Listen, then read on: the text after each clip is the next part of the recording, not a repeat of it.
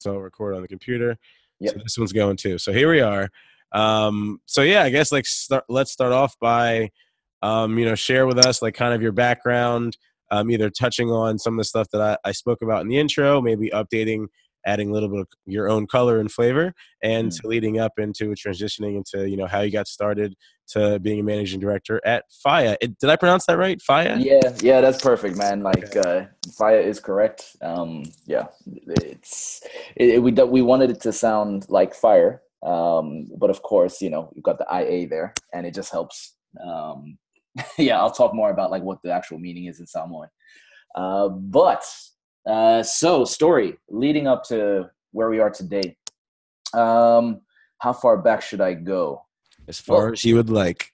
All right, all right. So since I've been doing a trip around um, Asia Pacific area, um, let's touch on a bit of like sort of the cultural background. So um, I was originally born in Fiji. My father is Fijian Indian. My mother is Tuvaluan Samoan, and this will connect uh, back to why we created Faiā. Uh, and yeah, moved to Australia when I was uh, around two. Uh, then grew up there for about six years. Uh, when I was eight, father had a job posting to Bangladesh, which then uh, had me attending an American international school there for about 10 years. Um, so I ended up graduating in Bangladesh. And during that time, I think it, being around all these other international students and kids, and uh, then being taught by predominantly American uh, teachers, uh, it, it certainly shaped my worldview and um, you know i think I, was definitely involved in a lot of gathering of people connecting and uh, community stuff and, and cultural stuff actually um, e- even as young as then.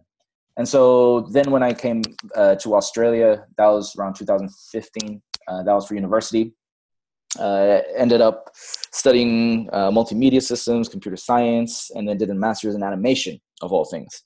So i was always fascinated by uh, combining a bit of the, the technical computers. I was mad about um, computer tech, and then wanting to combine that with the creative side, which was animation. And I had no intentions of doing a master's in animation, but uh, a teacher had seen one of my uh, final thesis projects during my undergrad, and she said, "You know what? Uh, you should come join our masters." So did that. Of course, it put me into more debt, but uh, that was still um, a really interesting experience. I met some great people, and uh, it, it helped shape some more things around just storytelling and how that connects to uh, community aspects. So after uh, during my masters, I ended up um, finishing up or continuing a series that I had started called Tales from Nanumea, which was an animated series and that animated series uh, ended up getting the attention of um, Adobe.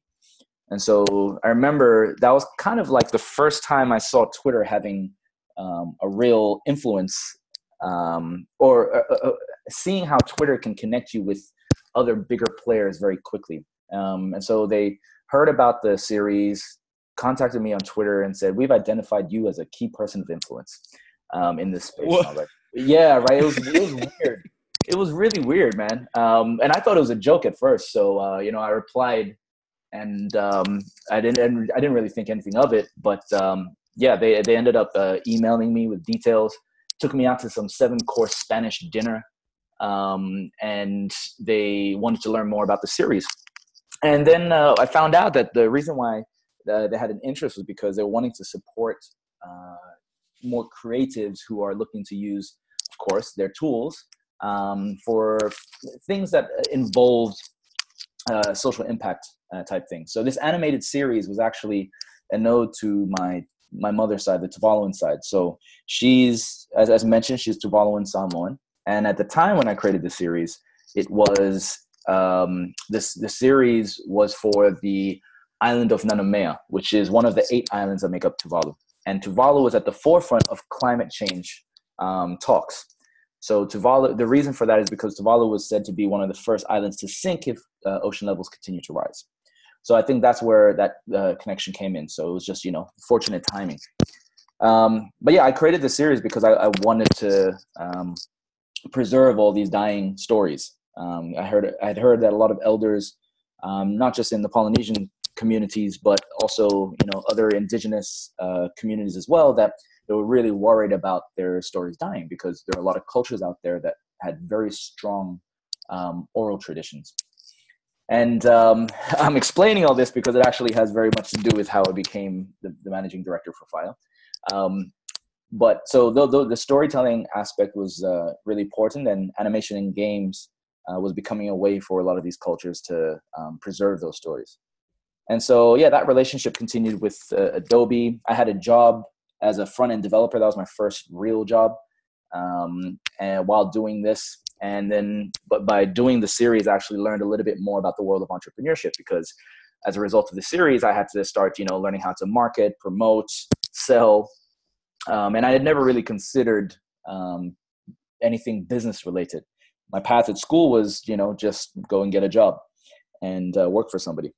But I very quickly learned during my career that um, I enjoyed people. Um, my feedback and the things that people would come to me for, people would always be coming to me either for advice or to to talk to others for them. So imagine being in a group in a team of developers, and every time the client called, nobody wanted to speak to the client. So they would turn to me and be like, "George, can you speak to the client?"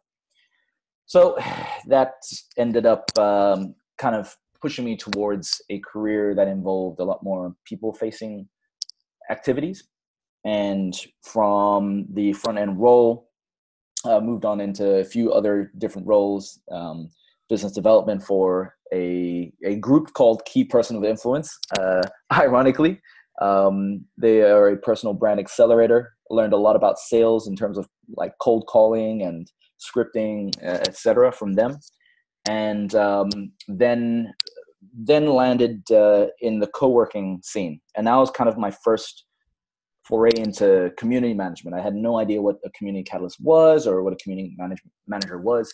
And, um, you know, I said, I looked at the job description and I was like, hey, this looks great. Um, you know, this seems like stuff that I'm doing already. And if I'm going to get paid for it, great. And then, mind you, bef- while all this is happening, I'm still doing a lot of like side hustle businesses, coming in and out of like paid, you know, uh, full time work, um, and then also attempting my own businesses.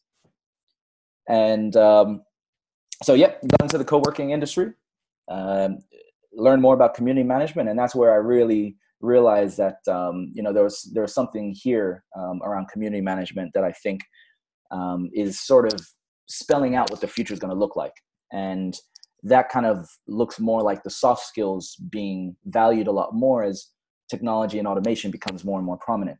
So I think around it was around 29 at the age of 29 um, i was actually in hawaii um, on on mount uh, i think it was mount i don't know if it was kilauea or one of the other ones but it was on the big island. And i asked myself i'm about to hit 30 i was like if i was going to choose anything to um, sort of double down on or master over the next 10 years what would it be? And uh, community came out on top. And i think it was it was very um, very relevant uh, to sort of my whole my whole life uh, leading up to that point because culture, collaboration, community was interweaved um, throughout a lot of things that I got involved with. And so, yeah, that was the decision when I was that that was when I made the decision to actually pursue community um, a lot more formally. And um, because before then, you know, I was in the roles, but I, I, I was still searching. My twenties was actually still a lot about like trying to find my way, right, uh, myself and figuring out what I wanted to what I wanted to really focus on. And so then, uh, yeah, that's when things started to accelerate. Uh, Will Smith has a quote um, saying that you know, in life you, you just need to decide. You know, there's always going to be many options, and once you decide, it's like the whole universe conspires um, to to assist you. And uh, that's definitely what I've been experiencing over the last couple years, uh, whereby after I made that decision, uh, so many things just rushed towards realizing a lot of the goals uh, that I had set or, or had. And uh, that's kind of what led to um, Faiā. Uh, I was working for a fintech company before this, and uh, an opportunity came up to actually take what I had been doing for the last decade um, and actually start um, a consulting business around it. And uh, as a result, um, I then did some scouting. This was 2000 2018 last year. I went to every region and asked myself if there was any country in the world that I would set up uh, my my new company where Wait, would be. can you say that one more time? It was was Yeah. wh- what year? Uh, 2018. This was just last year. Oh wow, okay, last year. Got it. Sorry. Yeah. So fresh, so fresh. Um, and uh, yeah, so it, the two cities that I ended up kind of narrowing down to was Singapore and Toronto. Um, and the reason for that is because both cities are actually quite multicultural, um, and that really appealed. And then, uh, but the reason why I ended up uh, with Singapore is because Singapore, well, Asia uh, itself, I just felt like all the future economic flow was going to be coming back into the east. And um, as i'm now traveling around and you know meeting prospects and uh, bringing on clients it, it's just confirming that. And it's it, this has been happening for a while but i was i was living in australia right previously. So you definitely um, feel that isolation sometimes uh, but but now that i've made my, my way back into asia um, can definitely see that happening No, no, I, that that totally makes sense, and it's crazy to to see how much you've learned. You know, doubling down on community, and it's funny because that's like exactly what led us, right? Like we Yeah. were doubling down and engaging in a community that we both learned a lot from, definitely and realized that we've been doing for the last like five years, ten years, right? And so mm-hmm. it's crazy to realize that, and that kind of leads me to the next question, like what are some of the feelings and emotions that you go through when you realize that you are speeding up and you have to start performing right like Mm. i'm in this almost training camp mode right now with where i'm mm. at right now and just like on my journey mm. and it's like resetting after a new job also continuing the podcast but also growing and everything is becoming new which is Mm. exactly what's supposed to happen right like that's how i'm going but there's so many new things and it's like wait how do you remember to slow down or like what do you do to you know stay grounded and focused That's a good question, and and I I've been seeing it pop up a lot more recently. I don't know why, um, but for me, uh, one of the biggest lessons I learned, um, and it's funny because Gary Vee talks about this all the time, but patience, right? No joke. Before I got, uh, I had my last, or I got my last job um, at the fintech company. Uh, there was one of his videos that he created because you know he only puts out a few like proper motivational videos, right? But there was one that was called Patience and I remember I played that almost every day as I was as I was on the hunt for my next job. And um, you know, it actually the reason why I think I resonated with it so much was because at that point in time, that's how the "it will come" phrase became uh, or evolved to an, to like a new meaning or definition for me. So you'll notice that the podcast is called the "It Will Come Show." Um, "It Will Come" actually comes from my great grandfather. So that saying has been in my my family for well since I was born. My mom would always say "Denalo Efanatu," which is Tuvaluan for "It will come." And the the backstory for that is, uh, well, when Tuvalu was being colonized, uh, george i'm not sure if that's me or you but there's like a little bit of like static Ooh, ooh. Um, let me see. I wonder if it's because I'm moving. oh maybe that's why okay right, hold on. Is it okay now? yeah yeah yeah it's good i didn't know if that was my mic or eva or something i was like what is that no, it was probably me because I tend to like move when I'm when I'm. oh speaking. no keep it moving if that's your thing bro keep going i just didn't All right, know man. happening keep going Yeah, no worries, man. Just let me know if it's if if, if it returns. okay Okay. Um. so, So, it yeah. will come show yeah keep it Yeah. rolling so it, it will come. Uh, so yeah, my great grandfather. Um, he, at the time that uh, Tuvalu was being colonized uh, by Christian missionaries, there were uh, my my my grandmother had come to my great grandfather and said, uh, "Dad, you know, uh, Christianity is coming in now. Uh, we don't need any of the old ways. You know, like you can when you."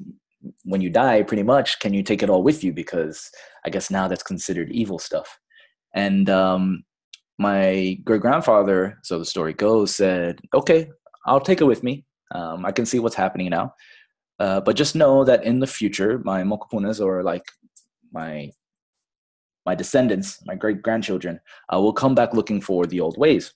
And then he'd say, "He said, denalo efanatu, it will come." And so uh, I didn't really understand this until I got into my late twenties, and looking at everything that I've found myself in, it's always been related to culture, history, philosophy, uh, communities, and how they interact, and a lot of the old ways. So, actually, when it comes to community stuff, I'm finding myself digging deeper and deeper into the like ancient past or deep past um, in each culture versus, you know, just studying what is out today. I mean, it's important. Like we can we can learn things from it um, through through data, but there I find that there's a lot of principles and things that you know are kind of timeless. And uh, so, whenever working with the community, I always try to take the time to understand their unique, you know, culture, language, or, or work with people who understand that before you know providing any solutions. And um, the more I do that, the more I learn about other cultures, the more I learn about myself.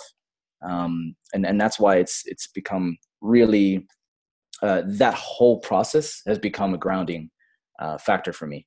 So uh, the, the patience bit is really about understanding that, you know, the elders and the old timers, uh, they know that uh, in nature, um, nothing is ever hurried or rushed, yet everything gets to where it's supposed to. And I think these days we're so used to mm, maybe sometimes the hustle culture or, you know, making everything urgent because uh, technology has made things a lot faster. But uh, you know, if you if you've ever sur- surfed or been out in the ocean, right you have to learn timing too that the ocean waves that there's something magical about that as well not always trying to force your will um, upon things. There's a there's a time to do that but there's also a time to to not. And understanding the difference between those two i think is what's becoming more prominent as i get older. Thumbs up to that. That's exactly this literally that was me on friday. I was realizing that we had like a team training and basically someone i guess quick high level basically did something that was amazing, right? Like from a biz dev perspective, mapped out our whole territories, all the contacts, all the key players, all that, right? Yeah. And I was like, how long did that take you to do? And she was like, two weeks, roughly. And then I realized that like I've only been playing this game for three weeks. So yeah. I've only literally only had three weeks worth of at bats, and I'm trying to do something that someone that is already leveled up at the game that I'm playing. Mm. She already leveled up, and I'm trying to do something that she did that took her two weeks. And yes, I know and understand that I feel like I have certain levels and skills of ability and performance to where like I can, you know, get there, right? But it's just going to take time and that's something that's tough because you're like man like i got to do this thing and i'm being you know i got to perform and mm. then you got to realize like dude like you literally didn't even get out of training camp yet like yep. you yep so you have to have that conversation with yourself and then level set like okay like where am i and how am i going to not let the losses right like i just look at it i used to play safety Mm. So I look at it like, man, like it's third and 12. Like, let me not let up this first down. Yeah. And I'm two for three. Um, and that, that, this one time, like, ah, man, they got a first down. But like, it was actually second and four and they got a first down. You know what I mean? Not third and three in the Super Bowl.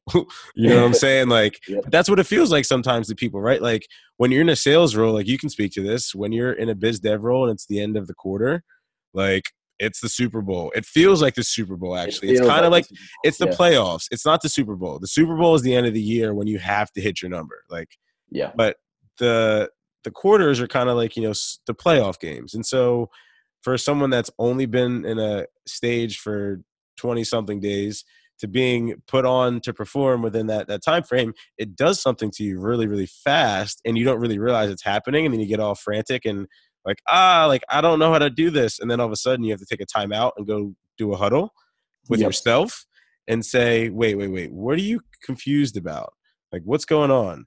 And then you say well i didn't know where to focus. And then you say well why not? Like your whole thing is teaching other people how to focus on the accounts that matter most. So how do you not know how to do that by now? And then i was like oh wait you already know how to do that so go do that and only do it in batches that make sense. So do it in small, tiny pieces. Thanks, Tim Ferriss, again for that yep. selection in the you know DISC method. Like use that. Now go focus on those companies and get some key pieces of data that you can use to better segment the outreach and go and go mm-hmm. do. And I had to have that conversation with myself and multiple other people because I wasn't accepting that like I'm only 25 days in or whatever the day is. And it's like really tough because like who you talk to, like it's it's really tough. And that's one thing that I want to share with people. It's like, yo, like I know what it's like to be the new kid on a football team and to not know what the plays and have to sit on the sidelines for two months until the coach puts me in for one play where I blitz off the edge or I play strong safety and roll down or whatever the case is, then they're like, oh, wait, we have to find a way to get him on the field more. Like, that's just all that happens, right? So yeah. you just have to be patient and capitalize on the opportunities and use the skills that you have and do your best, right? Like, you're not going to be perfect. I'm looking back at my old podcast episodes and I'm like, holy all the words. um, like I didn't have anything down. And now, like even straight up honestly with this one, it's like we put this together last minute, but like I have an agenda and a framework and a process that I don't know. I sent this to you what 10 minutes before the episode. Yeah. And it's fine. Like I'm not flustered or anything, but like had this been my second episode, it wouldn't have been the same. So yeah, definitely love you pointing out the importance of patience and you know when you play that sort of message over and over again, you start to do it subconsciously. And I realized that too. Like the Gary Vee stuff that I've taken on real quick is like, well, one, I have 7,000 videos on my phone. Yeah. And I'm like, I'm not, I literally will tell people I'm not a videographer or I'm not a photographer or anything like that. Or I don't document my life or I need to find better ways to document my journey. And then I looked back at Twitter and was like, oh wow, like I just started talking more about it because I have a podcast and like I have mm. people that are doing cool stuff. Let me document my notes. And so like I literally was thinking I wasn't doing it, but subconsciously because I've listened to every episode almost, it just happened. Like that's one thing that I'm like, I don't know if you've experienced that, but it's just like, wait a minute, this is all already happening. Like I'm already this thing that I didn't think I was, you know? Yeah. Spot on, man. Yeah. Um so I guess speaking on that topic of like patience, like what are some of the other, you know, different ways that you learned on your journey? Like what sorts of skills were self-taught? Like what things did you pick up from others? Um, did you learn from books? Like what are some of the different ways that you learned? Uh, self-taught. Um, yeah. So, well, first up, man, like uh, thanks for sharing your side too around the patience. I think it's it, one thing I did want to say about that is that I think as I get older again, I'm starting to maybe I'm becoming Taoist, but the yin and yang symbol has become very, very uh, meaningful for me because it's like as the world speeds up, things like the message of patience actually is really spot on because it balances things out. So, you know, having folks like Gary Vee uh, out there and then spreading that message, I think is a great like counterbalance um, to the culture of speed that we have. And um, yeah, if there comes a time when you're, you're too slow, then speed becomes the main message and the right one. Uh, but in terms of learning, uh, what skills self-taught? I mean, I always enjoyed uh, I always enjoyed learning things to do with technology from a very young age. Uh, I wouldn't say I wouldn't say I was like um, you know any of the part of the, the genius camp at school, but I think my social skills were, were pretty decent. and um, you know, hence why I'm now in this type of role. And also, you know, I learned too that like people who do have good social skills, uh, of course they can make it. You know, that's it. It started to sh- show itself in in sales, um, in marketing, uh, in customer service, and so it was just learning how to like translate those things. So I would often, I think I learn best through conversations with others. Um, I think I've learned so much um, just through random meetings and learning things through those conversations with people. And it's like one of the oldest ways, right, um, to learn. You think about how before technology, how people would learn oral traditions. What I was talking about with, um, you know, indigenous groups and how that passion for culture animation came about was that we had a very strong oral um, culture, like oral traditions and if you look back into any ancient culture or any indigenous culture, you'll see that there. And so often now, like I try to let my curiosity um, actually get the better of me. Uh, because one of the benefits of the internet these days now is that you know you you look up one thing and then it's really easy to be able to look up you know uh, another thing and you can get lost in a rabbit hole sometimes. But uh, that has also allowed me to to learn uh, a lot right? And um, but i think these days with the internet i don't think we ever kind of envision that we'd have the problem of having too much knowledge out there or too much information whereby you don't even know what to trust sometimes. Uh, you know but that, that's probably a separate topic. Um, but uh, from yeah, in terms of uh, the earliest things I remember uh, teaching myself was uh, Adobe Flash back in high school, and I remember ended up I ended up teaching the teachers about it so that they could use it in their um, computer tech classes. So you know, I think the the ability for me to be able to to teach my th- myself things just came about through curiosity while trying to solve your own problem right there's a problem there and it's really bugging you uh, let that curiosity and that frustration carry you because you end up learning a lot through the process um, of trying to figure that problem out. And that translates very well to entrepreneurs. Facts. I didn't even realize it either. I'm looking back and i'm like what did i do that was nerdy? Yeah. I definitely took apart computers and wiped them clean to see how fast they could run and didn't know what i was doing.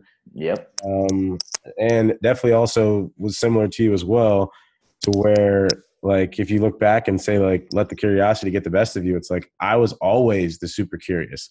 Like mm-hmm. if you literally go back to any company that i've ever worked for which is actually real quick um, something that i also want to point out that i've noticed a similar characteristic i'm on your linkedin right now. Yeah. And i see one two three four five six seven eight nine 10, 11 experiences from mm. 2010 till today. So over nine years, there have been 11 experiences that LinkedIn or that you've identified to LinkedIn um, as to what you've done. wow. I Just 11 myself.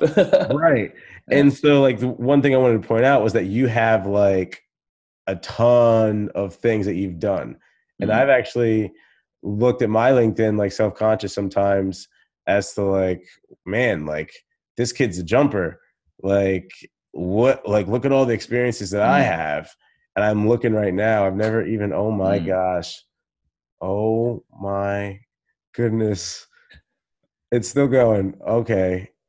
One, two, three, four, five, six, seven, eight, nine, ten, eleven, twelve, thirteen. 14, 15, 16, 17, 18, 19, 21. Holy, another word.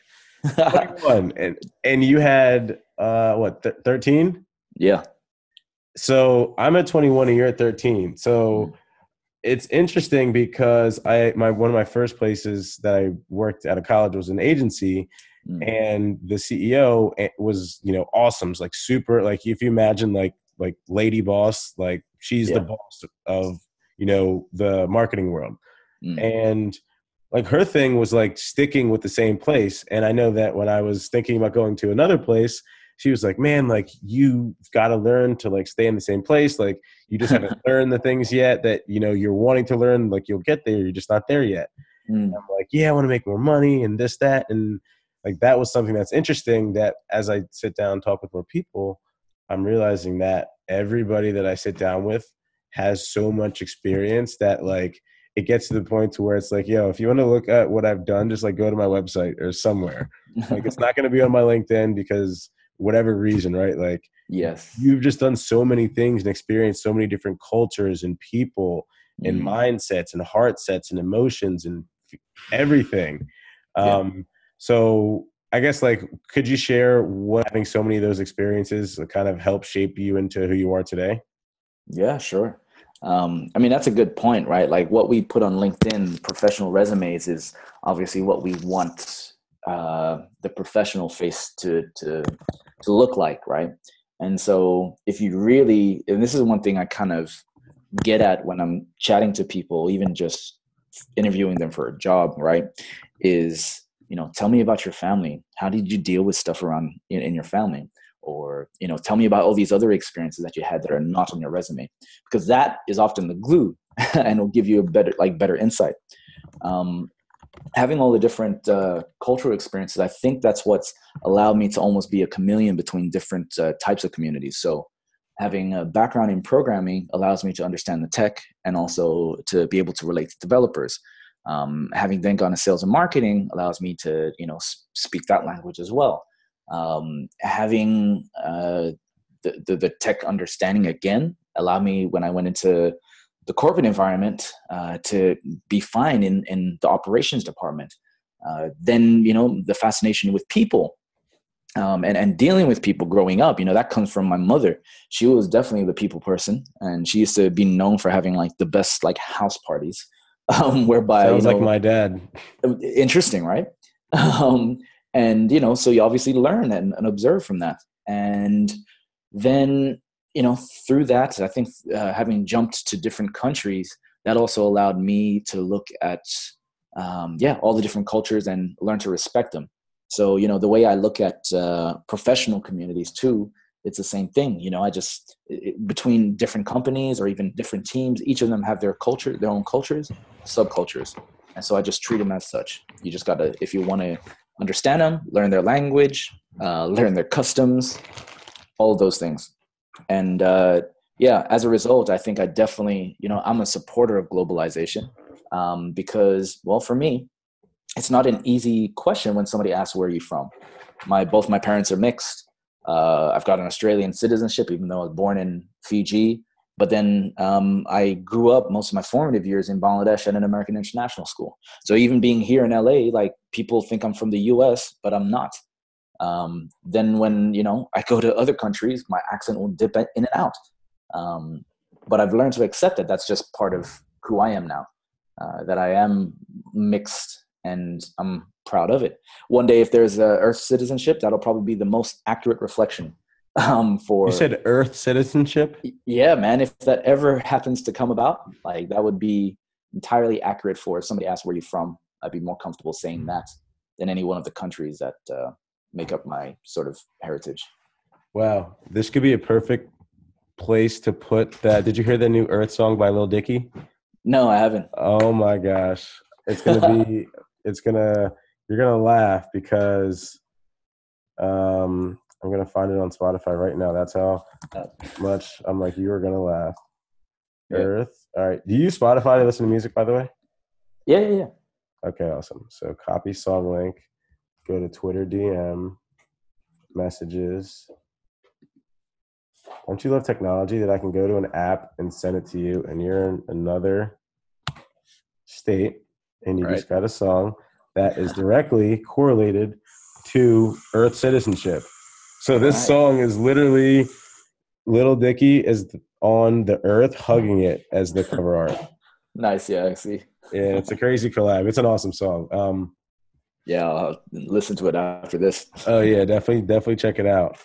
And so, I guess kind of you're talking about people a lot, and I've realized that mm. that's a similar, you know, commonality that you almost when you start to realize that all of the experiences that you've had up till now have done nothing but created and shaped you into who you are and you are you so all the mm-hmm. things that you were in second grade are probably still there they just yeah. been enhanced or other things have been enhanced but then deleted it's just mm-hmm. like a program is kind of how i look at things like i feel like i'm like a machine in certain levels right and mm-hmm. i learn different things and so um, one thing that I realized is like, oh my gosh, like what sorts of people helped me get here? Like mm. what communities or people did I look up to to get here and why? Mm. Right. So like who are some of those people and like who, what are some of those communities for you? Hmm. Yeah. Um, family. I mean, of course, family like being like the first main community, right? Um, and then growing up, the community of my school, the international school, I think we've all one thing that has been really cool is that as I go to each country, um, there's usually uh, an alumni from my class or you know just somebody from the school that I grew up in uh, in that country. So I always make a make an effort to reach out to them. And the cool thing is, is like no matter how much time has passed by, everybody that has come from that school or community, um, you know, it's like no time has passed. You know, the conversations go smooth. You know, I was just in Hawaii and I met up with um, a girl who I hadn't seen for 18 years, 18 years, right? And the conversation picked up like we had just, uh, you know, we saw each other like last week. And I, I, I just think that's crazy. Um, but it's also really, um, really good to know, you know, in terms of having like, I guess, support networks and people that you can, you can trust. Um, after that, mm, I would say other communities. Man it's such a mix right? As somebody who's all about people like my role has always been at the edge of communities as well. Like i, I help bring people together but i'm also not always fully part of it. Um, i don't know if that makes sense or not but as, as someone who kind of is the glue um, and likes to keep people together yeah it, it's it's it's almost like you, you have to be be there surrounding it, like little Dicky with the uh, the planet, but then not necessarily being in it fully, um, so that you can still always help the community with outside connections too. Because as uh, as much as I love communities, you know, sometimes you can also create um, echo chambers, right? Which we kind of see with social media. But yeah, I, I, would say that all the different groups that I have passed through, um, I like connect through them like glue. That makes sense um, and just yeah, helping them to, to connect better. No, I think that makes total sense, and it's funny because it's like I was figuring out myself in the last couple of weeks like what is this community builder thing? Like what is that mm-hmm. brand that you're building? And then I realized like that's been nothing but me. And like you said, like being in it but not fully in it to where um, one of my guests, uh, Kevin Huynh, guest and friend, um, who is the founder of People and Company, and they do something similar to where they, you know, helicopter in to different communities and organizations, and they also help them with their community strat- strategies. And you know, they bring the clarity to the people and the businesses and organizations who like mm. strive to bring their people um you know the best right they mm. are you know wanting to feel magic and so um, on the website it says you know communities feel magical but they don't come together by magic. So yeah. they're also like yourself like they are the the glue but they're not essentially um, the infrastructure. Uh, yeah. they're just kind of like bringing the playbooks along. Um, it's okay boo. Um, they're bringing the playbooks along with them that they've learned and now they're helicoptering in and they're also writing a book right? So yeah it sounds like similar um, to yourself and i'm also a little bit f- further back on the journey, right? So I'm just developing my, you know, voice and my brand. So it's starting through the podcast channel, and now it's going to eventually evolve into I don't know what. Yeah. Um, so I think it's really important for people um, to realize that, like, if you're someone that just wants to be, you know, involved in things, like that's okay too.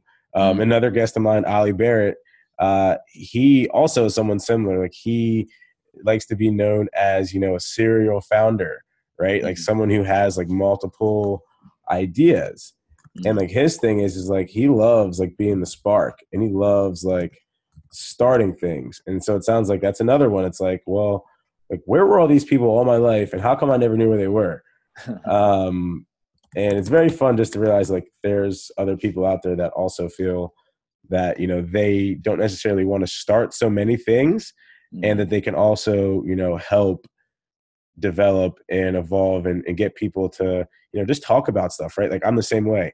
I love talking to people. I love connecting with them. Um, so it's just like super nice to realize like hey guys like there are others like us so let's yeah, talk. Exactly. And you know it's it's it's interesting you mentioned the spark because uh, that's essentially uh, you need the catalyst you know we call i, I call them the catalyst um, to help get sort of community movements going. Uh, but then at the same time, the other aspect of community is, you know, how do you keep them together? Because there's one thing to get the spark going so that you can easily pull people together, but then like also keeping them uh, together for the long run is like, you know, this the second part to that. And I think that's where Faiā. So even the name there, we we use that because because one, well, it sounds like fire, and um, two, uh, the actual Samoan word means to span two divides like a bridge, or in other words, to bring the village together. And um, you know, we kind of look at fire in the old traditional sense with you know, like the campfire, and um, everybody huddled around it, and you know, creating a fire that like is warming but not destructive. uh, if you know uh, the Fyre Festival, uh, that that story on Netflix. Did mm-hmm. you see mm-hmm. that? Yeah, yeah, I watched that? it. Yep. right. So that's an example of like not knowing how how to handle the element of fire, and um, you know we look at that as well uh, when we're building communities. That there's a lot of things that you can do for quick wins to get people together, which I think in you know uh, sales and marketing you, you learn how to do. But I think why things like community management is popping up is because well it is becoming about things like empathy and creativity and all these other softer skills that haven't been so easy to sort of you know understand their true value but i think that's changing.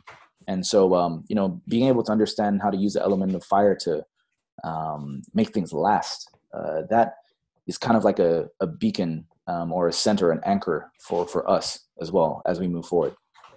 And, and and to also light you know get the fire going for people individually and so that they're sharing you know that with each other in the community.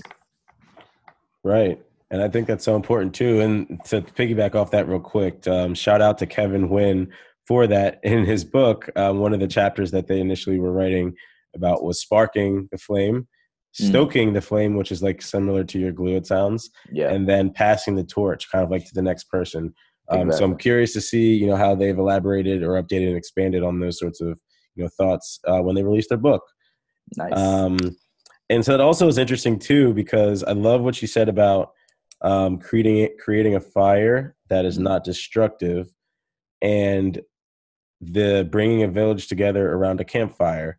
Mm. Because those things, when you think about quick wins in the long game, you think about like, oh wow, like how do you harness safe heat? And in one of my episodes with Priya Parker, or excuse me, Priya Parker, mm. I you know learned that you know safe heat is something that she learned from um, Ida Benedetto, mm. um, who is you know an awesome facilitator, and we'll also have links to her in the show notes as well. Mm. Uh, who talks about safe heat and how to garner safe heat, right? Yeah. So it's like a four step process, and it's like, well, um, is there like what's the risk involved? Um, and then what's the gift, right? So what are the the give and takes? And then if the gift is greater than the risk, then like, is it okay if we do it? And then if the gift is greater than the risk, then like let's go ahead and see what happens. And as long as everybody's on board with that, then that's kind of like kind of like a framework for bringing safe heat and kind of like turning up that dial on the fire to where everybody's aware that it's about to get really hot. Yeah. And like this is how we're going to move through it together. like get ready, like take off your hoodie if you're getting too hot or whatever the case is, or let your mm-hmm. leave your emotions at the door. But like we're going to talk about this now. Um, yep. And so like that's such a simple framework that so many people can use, even in you know work conversations, relation conversations, friend conversations. Like I've used it a lot, and I'm like, hey, like this is what's bothering us, or this is what the crossroad is. Like, do you want to talk about that? And if not, then we probably can't go forward right now. Like we're probably gonna have to come back and visit this later. Um, and so yeah, that's just like really, really important to just remember those sorts of things and empathy and creativity. That like for the longest time, like you've heard as well and you've experienced it's those things used to get made fun of. Like mm. i used to get made fun of for being empathetic and all of the roles i've been in literally i think my first job i've had a female ceo and a female manager. Mm. and then i've also had a um, another female manager. So that's three female managers and then i've had one male manager. Um, but it's been interesting like that's three out of four have been female which i'm not going to make assumptions but they skew empathy um, oh, and they like they just know how to care deeper um, and it's just something that for the longest time males get you know scrutinized and made fun of for being soft. But then it doesn't affect me because i'm like wait i'm not soft. Like i can crush you. Like if yeah. if you really want to play whatever game like i will beat you. Like that's just my mentality and you know and like that goes and comes and like you have to remind yourself that like you were this person like you achieve these things like don't mm. shortchange yourself. And like for me i'm like oh when i hear people talking about running and doing marathons and this and that i'm like yeah that sounds fun. But like i'm not a marathon runner. Like yeah. i was a triple jumper. I was a safety. Like i don't run marathons. Like that's not who i was you know what i mean? Mm. so like for me like playing flag football is how i still get that. And yeah. going for runs here and there that where i could do short sprints and like jump over benches in the park like that's fun you know yeah. what I'm saying? Yeah. Um, so like realizing that all these things are now, you know, making me who I am, and then now I can just, you know, be empathetic and be creative and i'm getting rewarded for that now but Yep. before it wasn't like a thing that was cool and so Mhm. now it's interesting to see like the non-empathetic humans of the world and to see the empathy and then realize like how to bring it to the table and i literally have a journal um and I've, it's on twitter as well but i have a journal where it's kind of like i don't think it's called minimalistic journaling Mhm. and I write a square, and each day on the side, on the bottom left, on the outside of the circle, I'll write what day number it is. Mm. And so, like, I think today might be like day ten thousand two hundred and like twenty seven. Mm. I think actually no. Let's do this. So time and date, um, date duration between two dates. I was born. Actually, let's do you first. What day were you born? Uh, 15th of August. So this is 8, 15, um, and then what year? 86. 1986. Okay. And then today. So calculate duration. You are 11,972 days old. Congratulations. Wowzers. Um, and th- you put it like that. right? It's Mm. funny. And this is something that I learned from another podcast guest, uh, Jason Gaignard. And I forget which episode it was from, but I can also link out to that in the show notes as well. Yeah. Um, and I'm on day, I was close. I said 10,227. Mm. Um, but I'm actually, the funny thing is 10,227 is, I think, my birthday. So the 26th would be 26. The 27th would be 27. No, 28 would be the 28th. So no, I'm 10,225 days old. Um, but the reason I even pointed this out is because on the side here, there's also, I'll just send you the link so you have it um, to use. There is something that says alternative time units. Mm. And I find that very interesting because of a few things. Like, number one, that is also converted into 1,460 weeks in five days. Uh, it's 2,000, excuse me, 245,400 hours. Like, that's crazy. Like, I've been alive for 245,400 hours. Yeah, that's crazy. Like, what have I done? Like, am I satisfied with what I've done? And I don't know. I'm going to make an assumption here and say that your answer is going to be no. And for anybody that's hungry, the answer is going to be no. Mm. um, and so once I realized that, and like that message from Jason, it was just like, oh my God, like I haven't done, I'm not happy with what I've accomplished. Like, I got to start going Mm. and like that's what i started last year like i found you know someone who was willing to spend the time in james Carbary from sweetfish media shout out to you james um, who helped me get this thing launched like it was literally this is actually a crazy meta circle thing that gary probably would love to listen to at some point um, when we get in front of him james was meeting with and I'll have to ask if this is allowed, but like he was meeting with, you know, uh Vayner Media people the day that he met with me.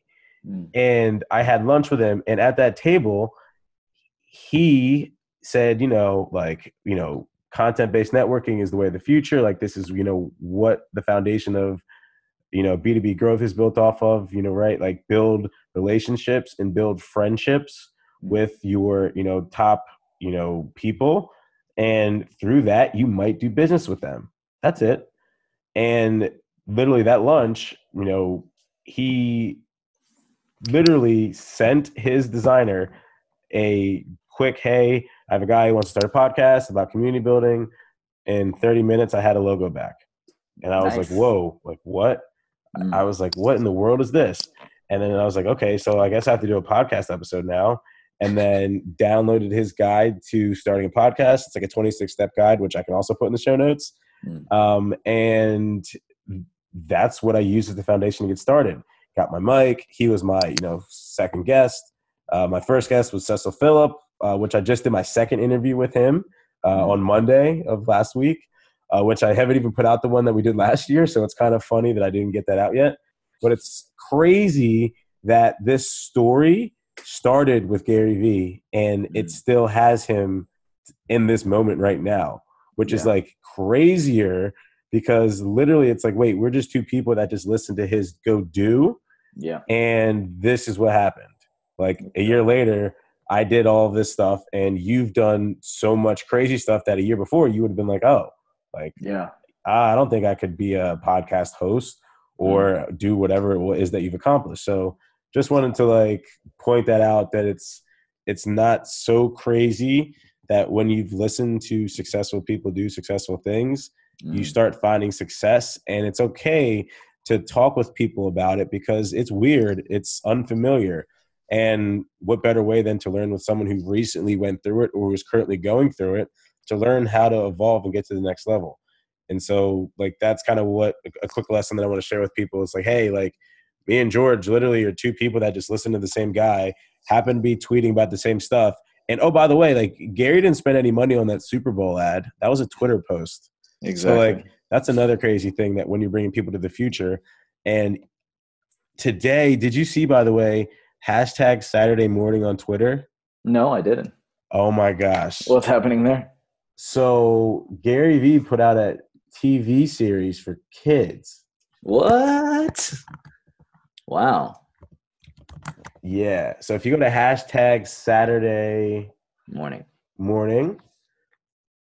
So I was just on I was listening to Crushing It, which I'm surprised I haven't finished or listened to it yet. Because I realized that. Yeah.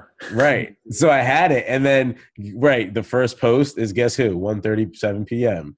Like, of course it is. You know, trending on Twitter. Like, Yeah. duh. Um, and he just premiered his own Saturday morning cartoon, Lil V.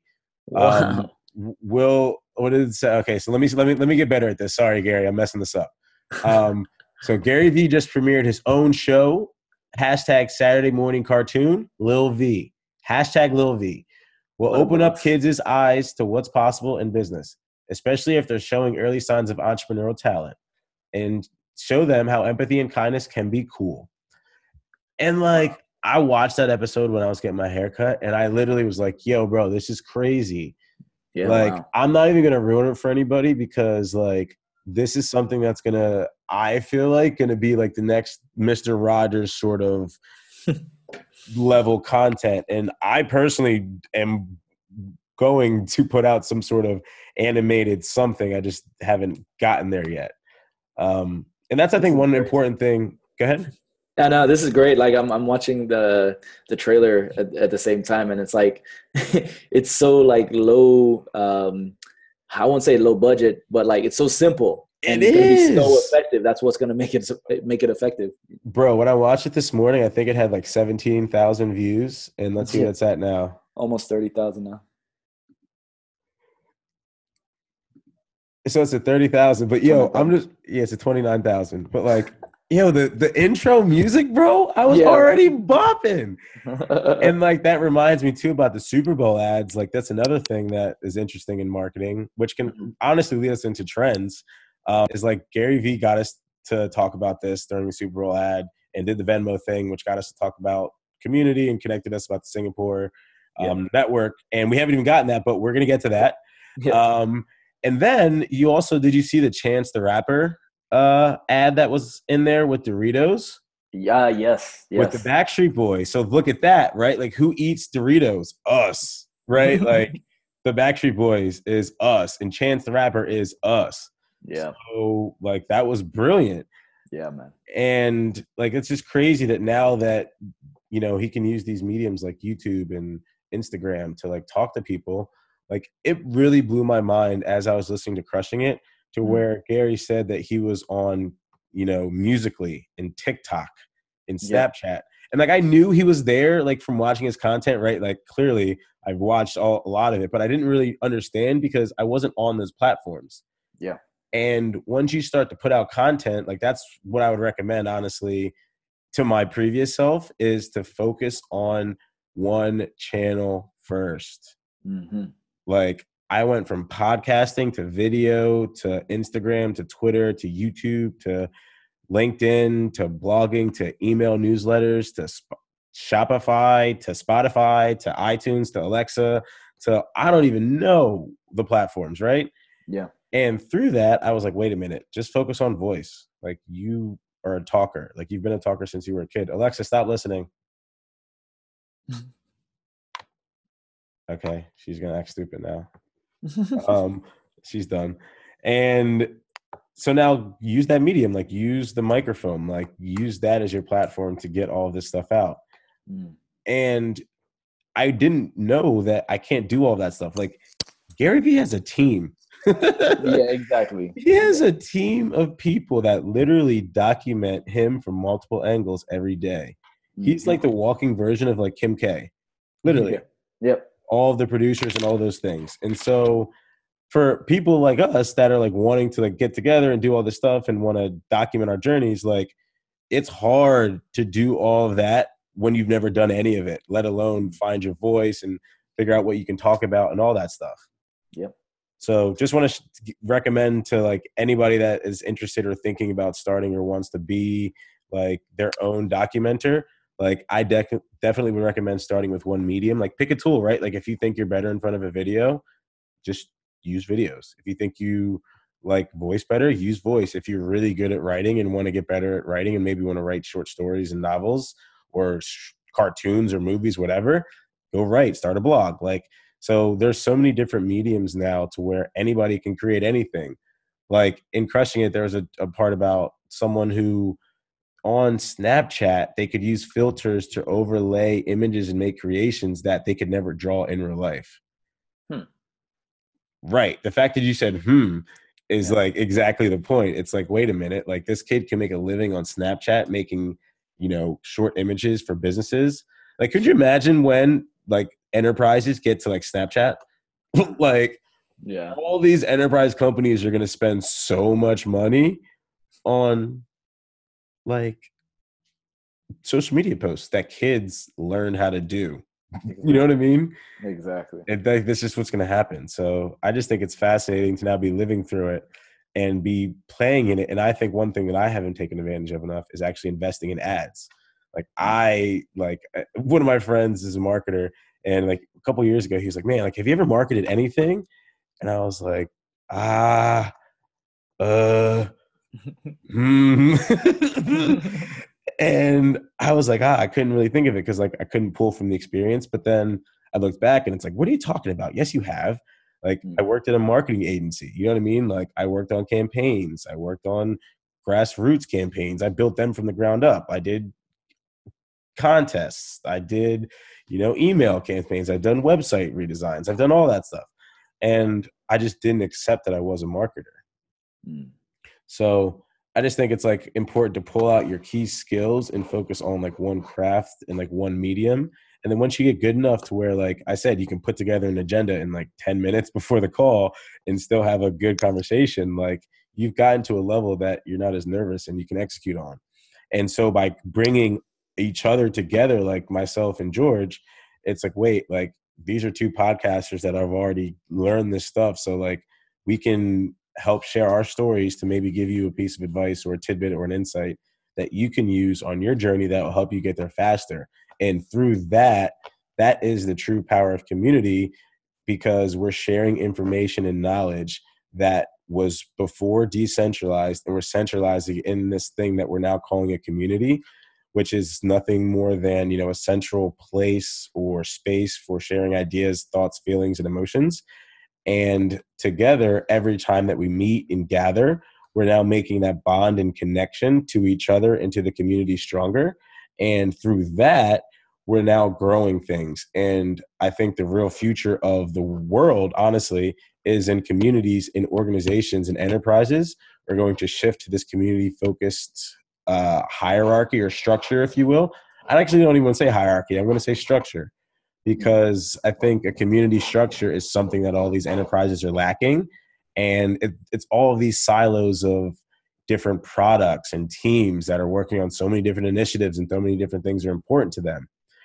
And if you just realize that, like, if you just had one elder that knew everything, like the giver, that had the library of all the books, that could sit down and have chats with people, and it was literally their only job to be the giver of information inside of a company. Like, could you imagine if that's a a a, a role?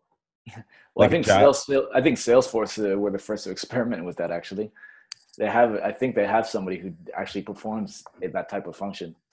So they're not just like a person who's been there that just does their, you know, lunch and learn of like, hey, like I'm No. a product. No, the full time salaried guy who literally like will listen to people's issues and also like give advice and like coach them towards like what they want to be doing in life. And it doesn't have to be related to Salesforce, but they'll leverage Salesforce's um, resources. Uh, there's a woman. Uh, have you heard of Erica Cool by any chance? No. Okay, so it's kind of like we have someone like that. Uh, we use a woman named Julia Mallory. Um, she comes in. She actually did a diversity and inclusion training with us um, a couple weeks ago that I had the opportunity to uh, participate in. Yeah, I don't know. Uh, well, so this uh, Erica Kuhl isn't the one um, who has that role, but at Salesforce, just look it up. I think they're like a, a dream coach or something. I think that's their title, or like a head of dreams or something. Because Salesforce has the money to be able to like you know Right. experiment with with roles, right? But um, Erica Kuhl, she's the VP of Community at Salesforce. Um, really cool person. Uh, she's probably another person like you might want to um, interview for the podcast um, but she's you know she's been very uh, strong and adamant about uh, bringing community uh, to a respectable uh, respectful level in uh, enterprise. And they, they're doing it um, at salesforce. So uh, they're kind of like leading the way in that sense. Yeah, it's funny you say that because when I went out to SF to Demandbase headquarters, Mm. I saw the um I saw that and I was just like, "Oh my gosh, like this is crazy." Mm. Because they have so much money in Yeah. that space in that city that they can literally run the city. Like they can rename San Francisco Salesforce City. yeah Like really though. yeah And I really like that you, you mentioned that like they're trying to bring it together. And it's just one thing that you just realize is just a piece of growing. And it do you watch Billions by chance? Uh no but so many people have been telling me to watch it uh just time wise need to get some time to like sit down and watch some of these things I mean, right. And I mean, obviously we all have to make space to unplug and disconnect. And Yes. that's one of the, you know, things that I like to do is, you know, watch billions and watch TV shows, right? Billions, um, House of Cards was the one that I really like. And then what was the other one with Marty Kaan? Um, House of Lies. That one was very interesting. Um, but Wendy is the psychiatrist that works at Axe Capital. And uh, just real quick bio on her Wendy combines an avid intellect with a keen understanding of human nature. She used those skills to help Bobby Axelrod build his hedge fund from the ground up and now works as the company's star in house performance coach. So it sounds like she's Wendy Rhodes. yeah sounds similar Got it. So yeah, I think that's like a a resource that now, and it was funny. I was talking to my barber about this, and I was like, "Yo, it's crazy because they should have a psychiatrist or like someone to talk to, like almost like a mediator in every single like small or local business to make it normal to talk about how you're feeling. So like Mm. bring back the barbershop days and Yeah. bring back like the days of where like you got coffee and tea and just for the people who already do that like this isn't for you guys like you guys are already building community and connections and all those things. So um, this is more just, like geared towards the people who are you know not sure what to do or not sure where to find them because like they're there but they're just not being highlighted. And so it's like how can we highlight and show people simpler ways that they can connect? And you know one way is making it cooler to talk about uh, empathy and cooler to talk about your emotions. So that way you don't blow up in your company meeting and you know have everybody upset or looking like you are crazy. Yeah. Um awesome. So yeah uh, sorry we went off on a little bit of a rant um but i think it was definitely you know in line and, and on topic. Uh Yeah. But so I, I guess kind of going into the next section um just talk to us about some of the upcoming trends that you're seeing so i have a couple of things down community strategy community in general um, community leadership coaching you know creativity empathy um, are some of the things that i thought could you know get your brain started so um, yeah, uh, feel free to go in whatever direction or in the trends that you you're seeing. Sure. Okay. Community. Um, some trends I'm seeing now. This depends on which part of the world you're talking to. Um, in Asia, I think right now it's a very good opportunity for like professional community folks um, if they're looking to help or assist others, um, there's been a growing interest in community management in a lot of developing countries in Asia. And but from the non, let's say the Western side, so U.S., Europe, the shift that I'm seeing there, and this is kind of being confirmed by some of the influencers in the space, uh, even on Twitter, is that uh, community professionals are um, actually taking, in terms of career growth, they're starting to take on jobs um, in other more traditional areas. So, so they might have been a community manager, but then end up as a product manager or um, maybe in HR or even ops sometimes. Um, and there, there are two reasons for this. It might be one, it's you know still quite difficult for people within organizations that don't quite get community to kind of box you in anywhere um, and figure out how to work uh, with community professionals. Um, as an example, even in my last uh, fintech job, I was the enterprise uh, community manager for like the entire um, all the regions, but they started me out in operations and then they put me into the marketing team. So even there, they didn't know how to fit me into the more traditional departments. And so this may change, uh, but I think the community might end up being called something else.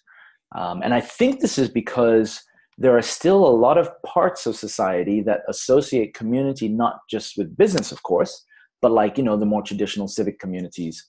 Um, and that has been, I think, a thorn in the side of a lot of community professionals. However, uh, if you look up uh, Rachel uh, from the Community Roundtable, uh, they're they just they're about to put out a report um, with findings from their interviews with a whole bunch of different organizations.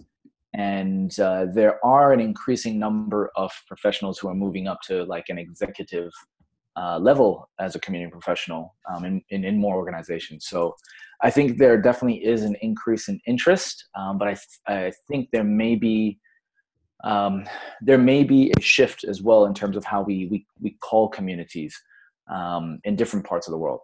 So yeah, th- those are some of the main things I'm seeing right now. Yeah, no, I love that. And Rachel's awesome. I had the pleasure of speaking with her um, last summer, and we had yeah. a quick chat about community and definitely have talked with her multiples of times.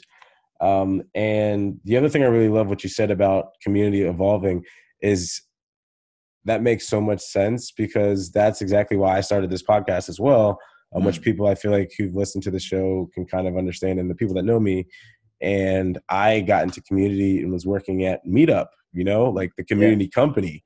Yep. And I was a sales guy with biz dev experience with a marketing and, you know, ed tech background. Yep. And I was going there and to learn community, I was like, I gotta go talk to people. Mm-hmm. So what did I do? Started a podcast, right? Yeah.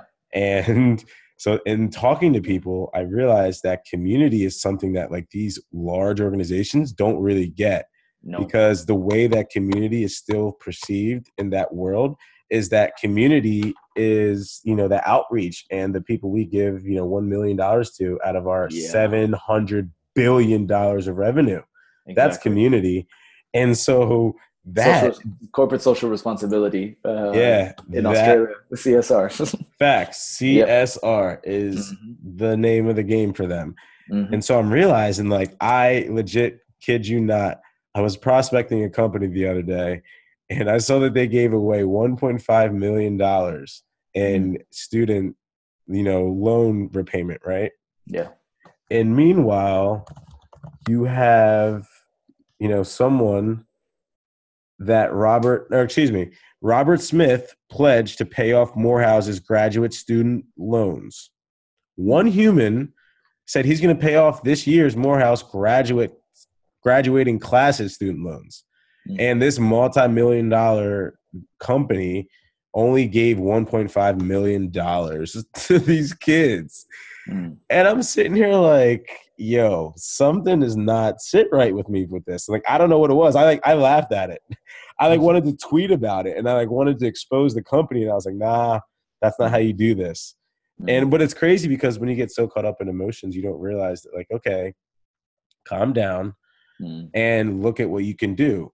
And so you realize like you can do things like um, M&T Bank, for example. they're doing a sponsorship with the Jets to where they're giving a small business a hundred thousand dollars. Mm. That is something that I can get on board with. Yeah. Like, could you imagine? Like, I would compete for New York Giants podcast sponsorship. What? You know what I mean? Like, I would compete for that. Yeah. Um, and so, like, if every football team did that, like, that's a whole other conversation. I'm sure they have contests and things like that, but there's no centralized location for sports competitions to get sponsorships like a draft for podcasts. Like, that's not a thing. Yeah. Like, neither was video gaming, and now that's a thing. So, now being early on in this space, it's like, well, what what do we want to do? Mm. Um, and so, yeah, I definitely love those trends and think, you know, that's another one. Uh, it comes. Excuse me. Oh, um, sorry, thank you. Um, like, did, did, you see the, the video from the, the guy Gary Vee drafted that sneezed at himself and said thank you, or himself yeah, yeah. and said thank you? It's like that's the world, that's the future. It's like people with personalities like that that can shine and be themselves and just like yeah. go with the flow. Like that's what it is. Um, yeah. Yeah. Like I guess going on that note, like kind of what's up next for you? Like what's next up with Faiā? What's yeah. up next with the you know It Will Come show or what other projects that you have you know cooking that you want to talk about? Yeah, sure. Um, well, one thing I forgot to mention from the trend side, uh, and this is connected to what's next, is uh, to really look out uh, for. Well, I'm looking at the next ten or twenty years, but what's happening in the Bitcoin space uh, that that's an area that I got involved with as well. Um, well, originally 2013, and then it picked up more from a community side. Well, I'd say 2016. And the reason why I say to look out there is because what's happening under most people's noses right now is like a complete rewiring of our financial plumbing system. And um, as that starts to make its way out, it will also kind of change the way that we interact with one another from a tech standpoint. Um, and how? Um, well, it's like imagine, imagine if uh, when you're interacting with people online, every time a piece of uh, data is being sent or received, you're actually earning or spending, uh, say, Bitcoin, right, in the form of microtransactions. And what this also means is that when it comes to data and privacy, you have a lot more control than what, say, you have now. Um, so right now, right, eh, we think that we're uh, using things like Facebook for free or even these services for free. Um, but you know, the third-party vendors are able to use our data and, and sell it off. In a Bitcoin type of world, uh, what is currently being developed is that every piece of information is actually a transaction now, and you actually have will have more control over how that information gets disseminated and then everybody is almost getting paid in real time and you can actually see that and track that depending on permissions between one another. Now this it, it, this goes a bit um, a bit deeper. Like a whole another hour's worth of discussions on it but um hello? Yeah no you're here. You just broke up a little bit. Oh, okay. Yep no worries.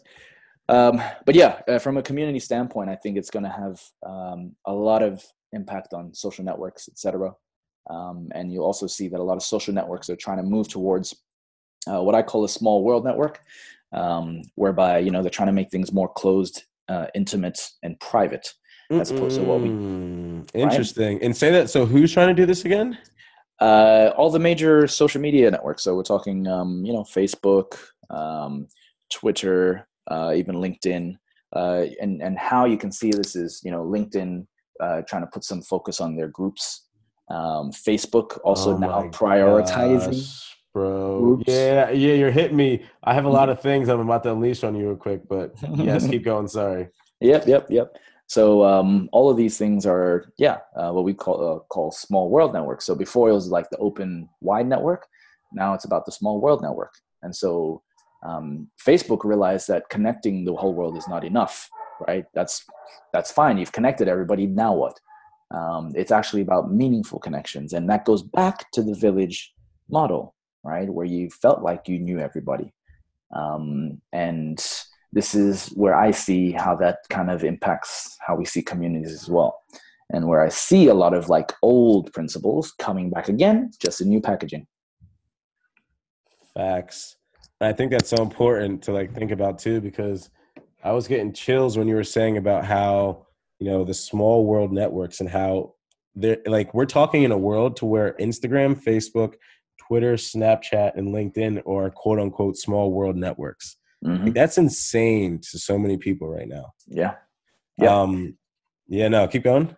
Yeah, and and and you'll see too, like how uh, in the '90s, right? We had the was the the movie with Will Smith, the Six Degrees of Separation.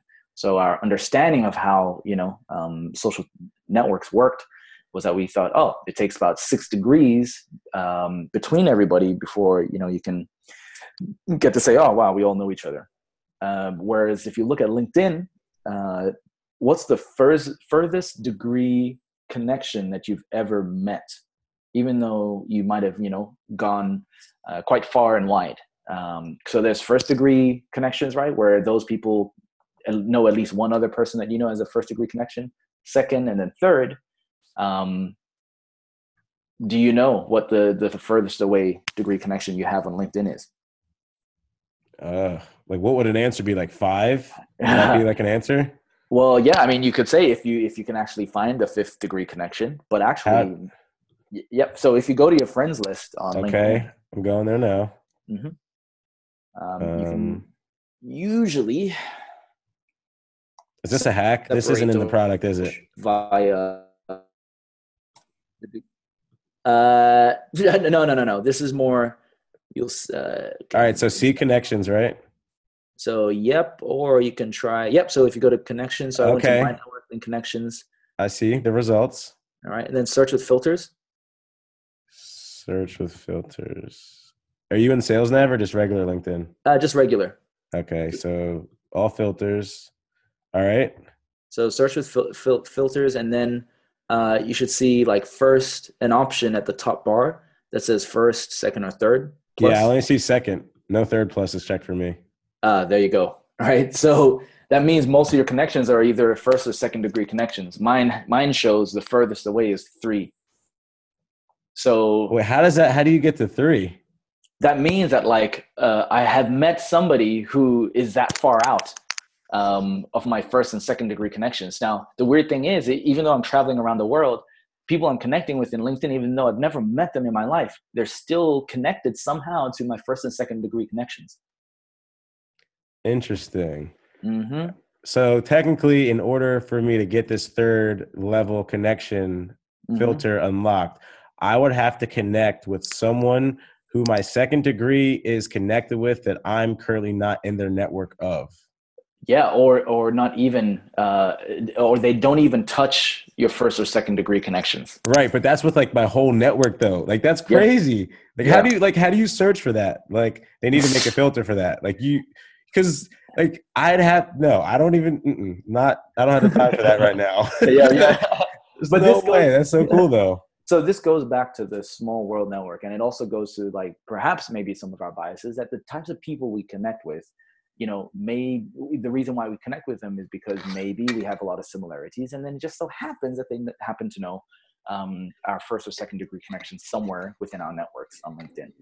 And um, you know it's yeah it, it, this is what creates a small world effect whereby when you're meeting people even though you're going around the world um, or even just around say the states um, they will know somebody that you know for sure and you'll go wow doesn't this feel like a small world so this is the power of things like linkedin facebook etc but then it's going that next step now where you actually still at least know the group of people that you're connected to i think that the other bit is that we may be connected to a lot of people but how many of them do you really know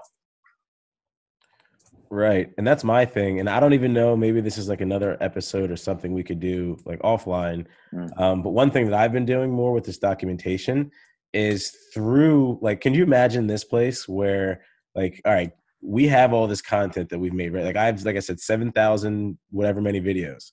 Like Yeah. imagine, so like I'm imagining me loading these videos into this like room that's this like blockchain, like segmenter or something, right? Yeah. And in this room, you're going to give each one of my videos a unique tag from 1 to 7,775. yep And from that point on, It's Everybody- dropping off soon. Okay, Eva, thank you. Um, and with every single time, you realize that actually, let me see if I can keep her on so we can. Let me just try. Because this is all about trying and going with the flow. Um, And I may have to head out in about like ten minutes. If that's yeah, right. same. I know. I looked Yeah. at the time and I was like, let me just see if she can say it. I'll not. Don't worry about it. Yeah. Um, crap. See now it's Eva. You messed up my train of thought. Uh, what was I talking about? Blockchain. Oh, sorry. Yeah, blockchain and, and like staying on it. So um, now my videos have you know a unique number on each one of them.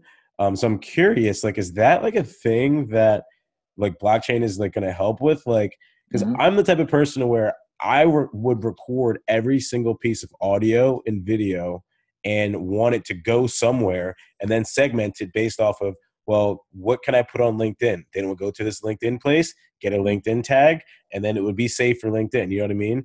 And Yeah. every single post would then from there it would go to linkedin's actual repository and mm-hmm. i would own all of my content. So all this copyright stuff like all the businesses that exist now won't exist. Yep. and so So like that's it's like Yeah. sorry go ahead No, no, no. You're spot on, man. Like I'm just like uh, conf- uh, like agreeing that like that's essentially like the original envisioned Bitcoin type of world, whereby you know the underlying data actually you own, and it can be um, ported over to any um, any service, right? But every time that it's ported, like the underlying root data you own and it knows. And so anytime anybody interacts with it, so I'm already we're already doing this on this um yeah. You just messed this. me up. I just thought about like how much Bitcoin Gary Vee would have. That's sorry. This is like one of those. This I'm gonna say this out. Yeah, bro. I would be rich right now yeah. if I could get Bitcoin for empathy, bro. I'd Yeah. be rich. yeah. And so like that's the thing where I'm like, oh my gosh. I don't know if anyone heard the excitement, but like I've had so many emotions over the. I'm turning 28 on Tuesday. Nice. Um, so like it's my golden birthday. Like there's Mm. so many emotions that have been going through me over the last like, couple of weeks. Mm. And like shout out to Lauren, to Boo for keeping me sane through all this roller coaster and all these amazing things. And it's like, oh my gosh, like I'm realizing that like I am learning and continuing to build on the principles of empathy and personal development and growth and all the things that have been preached to me my whole life and the traditional values are still instilled in me from my parents like i have i just bought a new watch Mm. and it's a it's a it's a hybrid watch it's a Yeah. smart it's it's a normal looking watch with smart features almost like some 007 type stuff Mm. and it was interesting because i was like you know what like an apple watch would be cool and i would learn and get all the data and i'd be connected but Mm. like i'm not as into the whole future as i thought i was. And i'm like actually i just want this normal looking watch that looks sleek and i've gotten so many compliments on it. Um so it's like bless you. Welcome. Um it's a hybrid watch. And so like for me it's like well i realized that all the things my parents talk about like the westerns and being from south carolina and not going to college and going to new york and Mm. creating their own opportunities and meeting each other randomly at my uncle's wedding when my mom was babysitting someone like all this stuff like now i'm back in brooklyn where they first met and had my brother on the other side of the park like all this stuff is just like crazy when you look at it but then you're like wait a minute like that's just my story yeah. like that's my story Mm. um but yeah so like super excited to you know talk about you know the bitcoin more and just like that's something i was struggling to understand like when i tell you i was like yo why are these people meeting up about like t- right now if i go to google and type in bitcoin meetups Mm. there are 4,925 Bitcoin groups with 1,735,614 members. Yep. I'll let that sink in for people for like two seconds. 1.7 million members in 4.9 thousand groups. And the crazy part is, is I'm gonna go to the countries tab real quick. It's in 116 countries and 1,027 cities. Like this is a world that I've never explored, right? So like Ethereum and Bitcoin, and I'm thinking like people don't get it, right? So I was like, why do people think that Bitcoin is like gold or Bitcoin is like another form of money? But hmm. like it is. It's just not the way that you're thinking about it. Like Bitcoin is legit like Black Mirror. Like that is what Bitcoin yeah. is. It, it, please correct me if I'm off. No, no, man, you're you're spot on. And one one thing people don't even realize is that like uh, Bitcoin. Well, there's a lot of politics around it, but there's like more than there's three main Bitcoins at the moment, and uh, yeah, there's a lot more happening in the background, which is probably a subject for another another time. right. No. I, yeah. No. I definitely would love to hop into more of that and learn more um, about that topic. Um, yeah. So yeah, I guess let's let's wrap up with that. Um, so definitely realize that George is working on some Bitcoin things, and you know it's one of those worlds that people talk about, but they don't really know much about. At least mm-hmm. that's what my view on it has been. Like I've heard people, and I've tried to learn about it, but it didn't make any sense. Like I bought Bitcoin and realized that I lost money. It was like what the heck. now realizing that like it's not about the money value. Like yeah. the reason that I guess I'm gonna put this out there just to say it because what the heck, I can say it. Mm-hmm. Like the reason that people lose money in Bitcoin or anything is because they don't know what it means. They don't understand yeah. it. So like if you put in money to a thing that is supposed to be the new way of operating everything, mm-hmm. like well, yeah, you're gonna lose money because they don't even know what it means yet. Like they don't mm-hmm. know who the big players are. It's the same way where the cannabis and marijuana industry was like five, ten years ago. It's like all the same mm-hmm. stuff. And so it's just happening to take a little bit longer because the guys who already built it say, hey, like, hey, I have this technology over here, y'all. Like, what's up? And now the government's basically saying, like, all right, y'all, we need to form an opinion around this thing and lead a charge to like make a decision. Yeah. And so now that's what we're living through. Yep. And one thing for people uh, listening too is uh, just to look up something called MetaNet. Uh, this is how do you spell I, that? Um, M E T A N E N E T. So Meta Net. That sounds like the Bitcoin universe. Mm-hmm. So that's phase two of Bitcoin. Phase one was Bitcoin, and some more things going to happen probably later this year and then early next year. So yeah, watch that space. Wait, yo, this I thought the page was supposed to keep loading. like when I looked at it, because it looks like a uh, like an Atari game right? Am I in the wrong soft? Am I in the wrong place? So where are you looking? You, you Metasoftware.com. It looks like no, Atari. No, no, no, no, no, no, no, Um, just look up Bitcoin MetaNet and then tell me what you see when you um, bring it up. All right, hold on. Sorry. Bitcoin Meta. Bitcoin MetaNet. Mm-hmm. The start of MetaNet. Craig Wright. Mm-hmm. Yeah, oh, I didn't see this one. Yep. Got it. All right, so I can dive into this. Got it. Yes, you can. But later on, essentially, this is what I was talking about that world of uh, everything being connected to like Bitcoin microtransactions, every, every single piece of data. Oh, that's crazy because the company I work for now, we help businesses identify anonymous users from different B2B companies. And through, you know, cookies and IP patent technology, we help people understand like which businesses and companies are in market for their products and solutions. So we're mm-hmm. like I'm working in a company right now that's like on the brink of right before we're allowed to do all the info and it's all going to be encrypted and safe. Mm-hmm. So it's kind of interesting that I never really thought about that until you brought this up to me. Like literally that's we help the anonymous become known and we help businesses you know surface those insights to marketing and sales to help them align their efforts so they know who to focus on right That's, so like yeah. yeah. it's it's that so like now imagine someone like the government having that technology to mm-hmm. then know who to align and focus on that's what people are like uh and in my head i'm like what's the problem if you're mm-hmm. not doing anything wrong record away like mm-hmm. i'm happy you're doing it for me that's how i look at it you know what i'm saying yeah so, so that's where the the thing around that right is like uh, I'm definitely more for the the transparency and accountability. Um, it's more about people having the ability to remain private, but not necessarily anonymous. I mean, that's like the Bitcoin world that we're looking at or speaking about with the MetaNet, and this is where things get interesting. Oh boy, mm-hmm. this is this is gonna be a fun birthday. This mm-hmm. is gonna be a mm-hmm. fun one. Well, George, thanks so much again for hopping on. You know, I want to let you get back to you know what you're doing over there in uh, California, right? You're in Cali. Yep. yep, I'm in Cali at the moment. Nice. Um, we'll let you get back to that, and yeah, man, like let's definitely, guys, this is another lesson in reconnections, right? Like, no Mhm. matter what, like we know we're all busy, but let's just try, right? Like, it's all it is is a DM, all it is is a tweet, and that can reconnect these things and get you to further places. And you know, that's what we're trying to do. So hopefully, from this call, like this can literally be a case study for for Gary, right? You can be like, "Yo, mm-hmm. like look what you did." We mm-hmm. both did this thing a year later, and then your Super Bowl ad inspired us to connect, and now we have a New York community around your brand that we're also bringing our brands into. Like Yeah. we're the mothership brand, and we're like the child companies, if you will.